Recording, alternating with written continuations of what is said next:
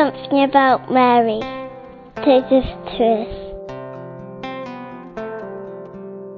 Hello, my name's Martin. I come from England, Great Britain, and um, I am falling in love with Mary and um, having a, a love affair with her, and I think she's fast becoming my best friend in heaven.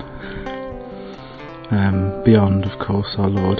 And actually, through her, I'm discovering who He is, and she's carrying all my prayers to Him and Him to the Father, and she's become the most approachable way I can actually connect through to God. And um, this is something that's been delightful because I wasn't naturally brought up with it, although I'm cradle Catholic and discovering new worlds of love and tenderness and delight.